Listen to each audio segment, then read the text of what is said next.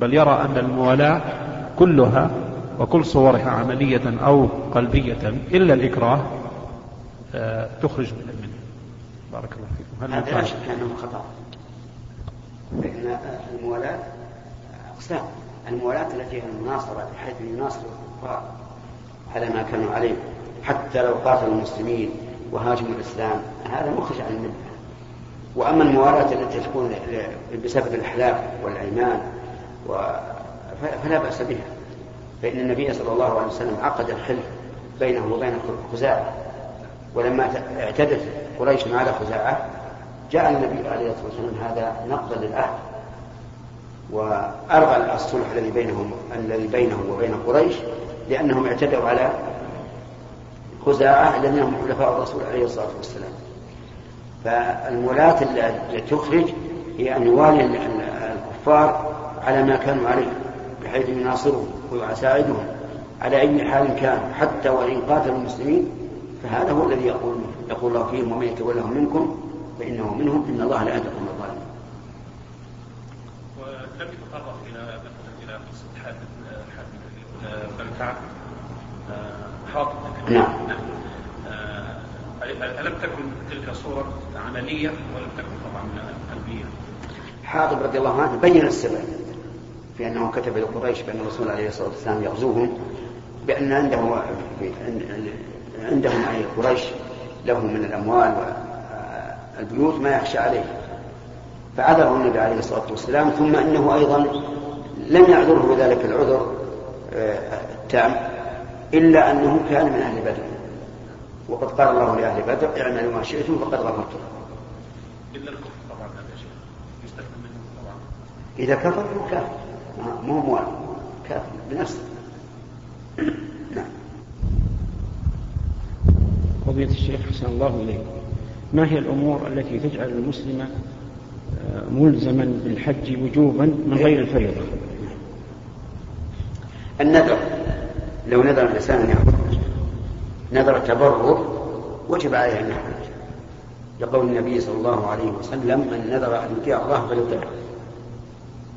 والحج طاعة لله ورسوله فإذا نذر أن يحج وجب عليه أن يحج وقولنا نذر التبرر احترازا مما لو كان نذر لجاج أو غضب وهو الذي يقصد به المنع أو الحث أو التصديق أو التكذيب. ويظهر ذلك بالمثال. مثلا إذا قال إن شفى الله مريضي فلله علي أن أحج هذا العام أو أن أحج ويطلق. هنا النذر نذر تبرك لأنه نذر في مقابلة نعمة فيكون شكرا.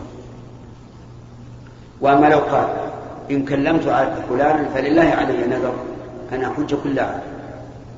فهذا لا لا يلزم الفرضين لأنه لم يقصد بذلك التقرب الله في الحج وإنما قصد بذلك أن يثقل على نفسه حتى يمتنع مما نذر عليه.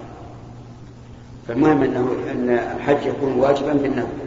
كذلك أيضا يكون واجبا إذا شرع ولو كان شرع الله لقول الله تعالى وأتموا الحج والعمرة لله فإن أحصرتم فما استيسر من الهدي. وهذه الآية نزلت قبل فرض الحج لأنها نزلت في الحديبية عام ست من الهجرة وفرض الحج إنما كان في عام السنة التاسعة. وعلى هذا فيجب الحج بأمرين بالشروع فيه وبالنذر. وأما الفريضة فالله أعلم عفى الله عنك. هل لأولياء المقتول أن يعفوا والمقتول عليه دين؟ يعفو عن الدين نعم. آه، ليس لهم أن يعفو. وذلك لأن حق أولياء المقتول لا يرد إلا بعد الدين. لقول الله تعالى في آية المواريث من بعد وصية يوصى بها أو دين. فليس لهم حق في إسقاط الدية لأن الدية تدخل في التركة ولهذا تضاف إليها. فإذا قدرنا أنه مات أنه قتل وعنده خمسون ألفا والدية مئة ألف صار ماله مئة وخمسين ألف نعم. قوله تعالى ومن تعجل في يومين فلا إثم عليه ومن تأخر ذلك لمن اتقى. ومن تأخر فلا إثم عليه. فلا إثم عليه. لمن اتقى. لمن اتقى. نعم. ما معنى لمن اتقى؟ آه. يعني أن هذا الحكم إنما هو لمن اتقى الله عز وجل بحيث أتى بالحج كاملا قبل التعجل. وتأخر للتقرب إلى الله عز وجل. لا لغرض دنيوي أو حيلة أو ما أشبه ذلك. فيكون هذا القيد راجعا للمسألتين التعجل والتأخر. وقيل إن القيد الأخير فقط. ومن تأخر بالإهمال لم يتقى يعني أن التأخر أتقى لله عز وجل لأنه خير من التعجل حيث أن الرسول عليه الصلاة والسلام تأخر وحيث أن المتأخر يحصل له عبادتان الرمي والمبيت. لكن أظهر الله أعلم المعنى الأول أن أو القول الأول أن هذا القيد للتعجل والتأخر. نعم. بسم الله الرحمن الرحيم. الشيخ بالنسبة بعض من الناس يقول عليك وجه الله أن يكون الغداء عندنا ولا العشاء عندنا. في هذا الحال لو عصنا يعني الشخص اللي يقول عليك وجه الله. يعني آثم الشخص. هذا حرام ولا يجوز للإنسان أن يقول عليك وجه الله. أنت أن تتغدى عندي أو تعشى. آه، وذلك لأنه استشفع بالله على الخلق. والله عز وجل أعظم من أن يكون واسطة بينك وبين الناس. فهذا القول حرام ويجب النهي عنه. لكن المخاطب عليه يثم لو عصى يعني لو ما تغدى عنده الكلام على الفاعل. إيه. هذا الذي قال عليك وجه نقول هذا القول حرام ولا يحل لك. والمخاطب له أن يخالف. المخاطب له أن يخالف. لأن هذه الصيغة محرمة والمحرمة لا يلزم بها شيء. نعم. أحسن الله إليكم. رجل سعى فأكمل الشوط الأول. من شدة الزحام انتقل إلى السطر هل يلغي الشوط الأولى أو يبني عليها؟ أحسن. لا بأس أن يبني على الأول. إذا كان سعى شوطا ثم شق عليه بالزحام وانتقل إلى فوق فلا حرج. ويكمل على الشوط الأول لأن الكل مسألة وليس هناك مدة طويلة بين انتقاله إلى السطح الأعلى من من السطح الأسفل. نعم. هذا الشيخ هل يجوز أن يوضع الأثاث الزايد من المسجد؟ إيش؟ الأثاث الزايد من المسجد عن المسجد هل يجوز هل يجوز أن يباع ويشترى به أثاث آخر مثل السماعات والفروش وغيرها؟ الأمر في هذا في أثاث المسجد وسماعاته وماكينة المكبر الصوت وما أشبه ذلك. المرجع في هذا إلى الجهة المسؤولة عن المساجد. أما إذا كان المسجد خاص بشخص هو الذي يتولاه ويقوم عليه فهذا لا حرج عليه أن يبيعه. ما زاد عن فرشه ويجعله في مصلحة أخرى للمسجد. فهمت؟ فالمساجد التي تحت رعاية الشؤون الإسلامية هذه ليس الإنسان يتصرف فيها بأي شيء. حتى لو فرضنا هذا المصحف هذا المسجد فيه ألف مصحف وعندنا مسجد آخر ما فيه إلا عشر مصاحف ومحتاج مئة مصحف. فإنه لا يمكن أن ننقل من المسجد الأول إلى الثاني إلا بإذن آه، المسلمين عنها. أما المساجد الخاصة فهذه لها شأن آخر. فضيلة الشيخ أحسن الله إليك. إذا مر مسلم مسافر ببلدة يوم, يوم, يوم جمعة بنية البقاء إلى العصر هل يصلي الجمعة معهم بنية الظهر؟ إذا مر المسافر بقرية أو مدينة وهم يصلون الجمعة وهو يريد أن يبقى فإنه يجب عليه أن يحضر إلى الجمعة لعموم قول الله تعالى يا أيها الذين آمنوا إذا نودي للصلاة من يوم الجمعة فاسعوا إلى ذكر الله وذروا البيع فيقال لهذا المسافر ألست من المؤمنين؟ سيقول بلى إذا يشملك الخطاب. ولكنه يصلي بنية الجمعة. كالمرأة إذا حضرت صلاة الجمعة فإنها تصلي بنية الجمعة لا بنية الظهر وإنما قلنا يصلي بنية الجمعة اتباعا لإمامه من وجه ولأن الجمعة أفضل من الظهر. فلا ينبغي أن يدع الأفضل إلى المفضول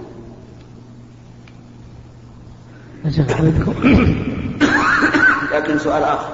هل يجوز لهذا المسافر أن يجمع العصر إلى الجمعة في هذه الحال؟ نقول لا يجوز. لأن الصلاة إنما تجمع إلى نظيرتها ليست ليست نظيرة للجمعة. هذا من جهة التعليل العقلي ولأنها لم ترد بها ولأنها لم ترد بها السنة. أي لم ترد السنة بجمع العصر إلى الجمعة والجمع صفة شرعية لا يجوز للإنسان أن يقوم بها إلا بدليل من الشرع. نعم. شيخ حفظكم الله. يوم القيامة ينادي الله سبحانه وتعالى فيقول ما لمن الملك اليوم بعد أن فنت كل الخلائق. فهل يحيى منها مثلا الولدان والحور العين والجنة والنار؟ أما أما الخلائق فقط غير هذه الأشياء. يوم هم بارزون نعم. لا يخفى على الله منهم شيء. لمن الملك اليوم يخاطب الله عز وجل؟ هؤلاء البارزين. يقول لمن الملك اليوم؟ أنتم في الدنيا عندكم ملك ومملوك ومالك ومملوك فلمن الملك اليوم؟ فيجيب نفسه عز وجل لله الواحد القهار. نعم يا شيخ بس في الحديث نفسه لا أحد يجيبه فيرد على نفسه الله سبحانه وتعالى فيقول لله الواحد القهار. نعم. هذا دليل هل يعني إنه الجنة والنار تفنى؟ كذلك لا ما في دليل هذا قبل أن يدخل قبل أن يدخل أهل النار النار أو قبل أن يدخل أهل الجنة الجنة. يعني في في عرصات القيامه نعم.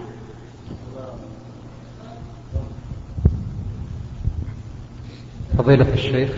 الصلاة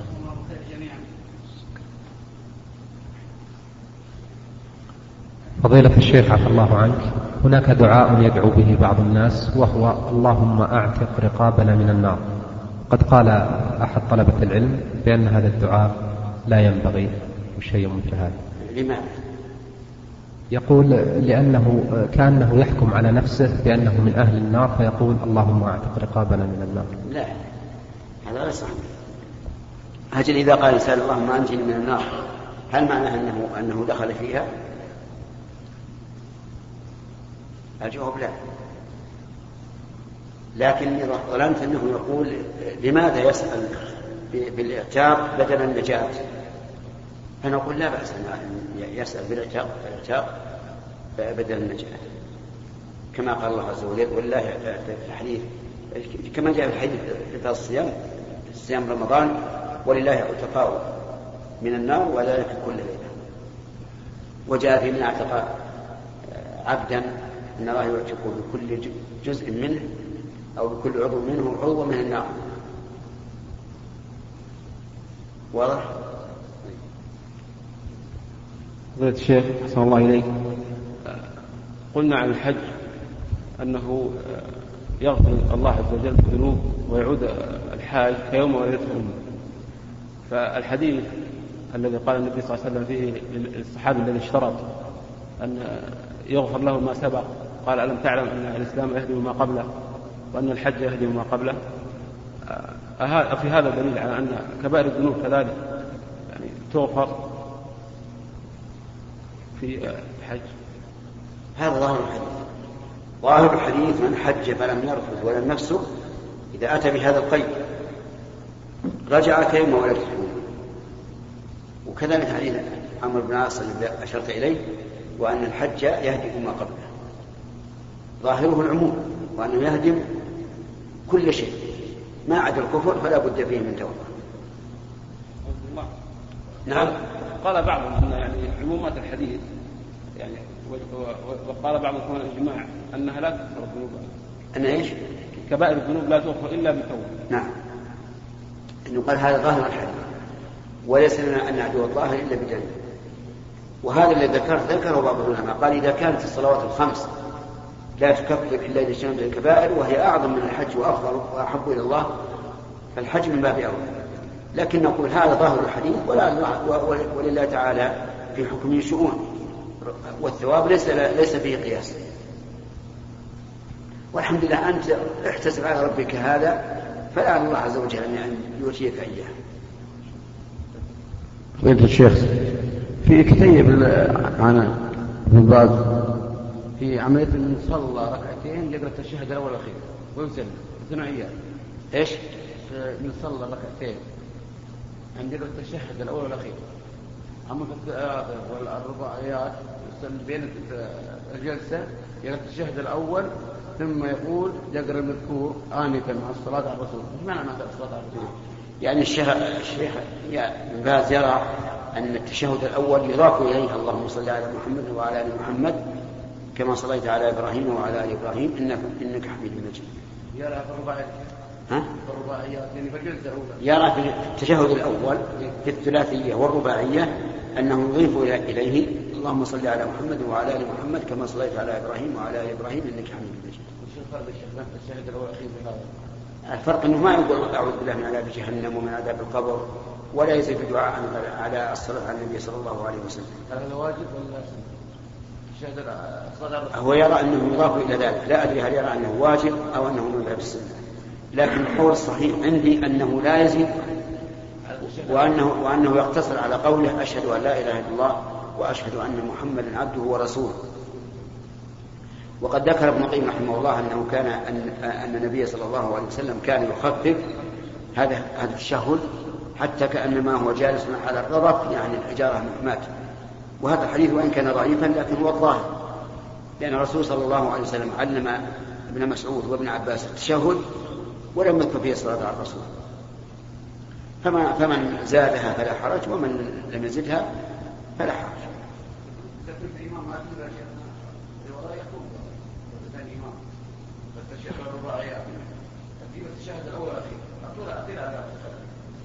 ثم يقول هذا الآن المسألة فيها قولان للعلماء. قول اللي اختاره الشيخ عبد العزيز. وقول آخر أنه يقتصر على قوله وأشهد أن محمدا عبده ورسوله وهذا هو الراجح عندي. وعلى هذا نحن الآن نؤم الناس بهذا. ما نزيد على قول أشهد أن محمد عبده ورسوله. الله خير. نعم.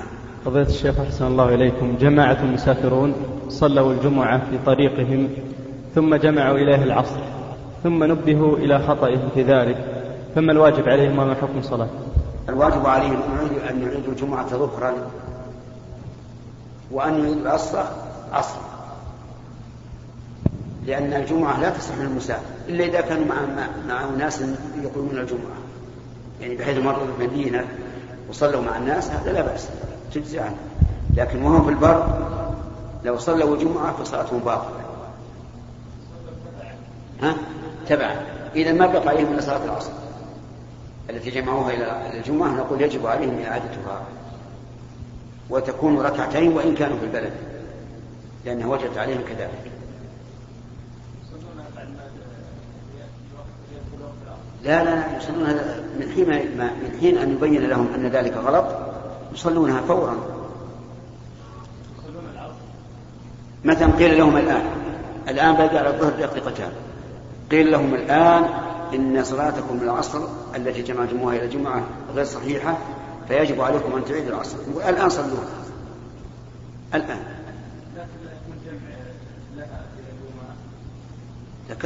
سمعت قبل قليل أنه لا يجوز أن تجمع العصر إلى الجمعة لأن ذلك لم يرد ولأن الجمعة إنما ولأن المجموعة إنما تجمع إلى ما يكون مشابها له نعم. فضيلة الشيخ ما حكم الالتفات في الحيعلتين في الآذان خصوصا بعد وجود مكبرات الصوت الميكروفون؟ بعد مكبرات الصوت لا لا يسن الالتفات. لأن المراد بالالتفات هو آه، أن يشمع أن يعلم أو أن يسمع من على اليمين وعلى الشمال. ولهذا ذهب بعض العلماء إلى أنك تقول حي على الصلاة على اليمين حي على الصلاة على اليسار حي على الفلاح على اليمين حي على الفلاح على اليسار. أما أما مع وجود مكبر الصوت فإن الالتفات يؤثر على الصوت. لأنك إذا التفت لم يكن لم تكن اللاقطة أمامك فيضعف الصوت. لكن وضع وضع اليدين السبابة في الأذنين هذه سنة. حتى وإن كنت وإن كنت آه، تؤذن في مكبر الصوت. فضيلة الشيخ حفظك اليمين. فضيلة الشيخ حفظك الله. بالنسبة لشاب تقدم لخطبة فتاة فكانت مدة الخطبة مثلا شهر أو شهرين آه، وأراد أن يراها بمحرم بوجود محرم من أهلها فهل يجوز له الرؤية مرة أخرى؟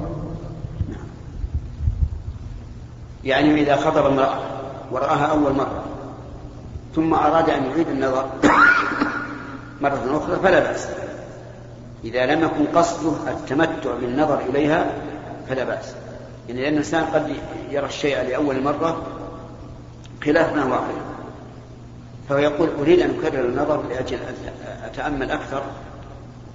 فنقول لا بأس بهذا لأن المقصود من النظر إلى المخطوبة هو أن يخطبها وهو على بصيرة منها حتى يكون ذلك أدعى إلى محبتها والالتئام بينهما. السلام عليكم ورحمة الله وبركاته. أحسن الله إليكم يا شيخ. رجل مسافر لم يصلي المغرب ودخل إلى مأمومين مقيم إمام مقيم يصلي العشاء. ماذا يفعل إذا كان الإنسان يصلي المغرب ودخل والناس يصلون صلاة العشاء فإنه يدخل معهم بنية المغرب.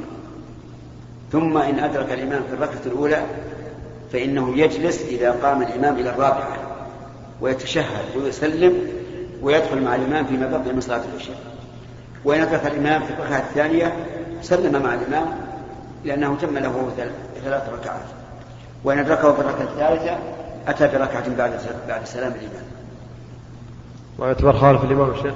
نعم. ما يعتبر مخالف الإمام؟ مخالف بعذر والمخالف بالعذر لا بأس به.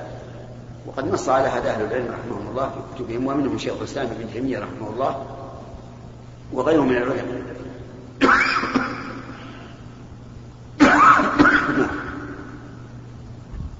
على مين؟ فضيلة الشيخ حفظك الله رجل أدى الحج متمتعا ولما أدى العمرة آه، وحل الإحرام ذهب خارج مكة إلى جدة والطائف فما الحكم؟ لا حرج على الإنسان إذا آه، أتى بالعمرة وهو متمتع أن يخرج إلى آه، إلى بلد آخر فيما بين العمرة والحج ويبقى على تمتعه إلا إذا رجع إلى بلده ثم عاد من بلده محرما بالحج فحينئذ لا يكون متمتعا لأن السفر الذي كان للعمرة انقطع برجوعه إلى بلده وعلى هذا فيكون مفردا لا متمتعا فمثلا لو كان الرجل من أهل جدة وأتى بعمرة في أشهر الحج على أنه سيحج هذا العام. ثم رجع إلى جدة وفي اليوم الثامن من الحجة أحرم بالحج فإن هذا لا يكون متمتعا لأنه عاد إلى بلده وقطع سفره الأول. والله عز وجل يقول فمن تمتع بالعمرة إلى الحج. فظاهر هذا أنه في سفر واحد لأنه إذا إذا قطع السفر وأنشأ سفرا جديدا للحج لم يكن متمتعا بالعمرة إلى الحج بل هو محرم بالحج رأسا. وهذا هو المروي عن عمر بن الخطاب رضي الله عنه وأظنه أيضا عن ابنه عبد الله وهو مقتضى النظر والقياس. وفقنا وإياكم لما فيه الخير والصلاح. وإلى اللقاء القادم إن شاء الله تعالى.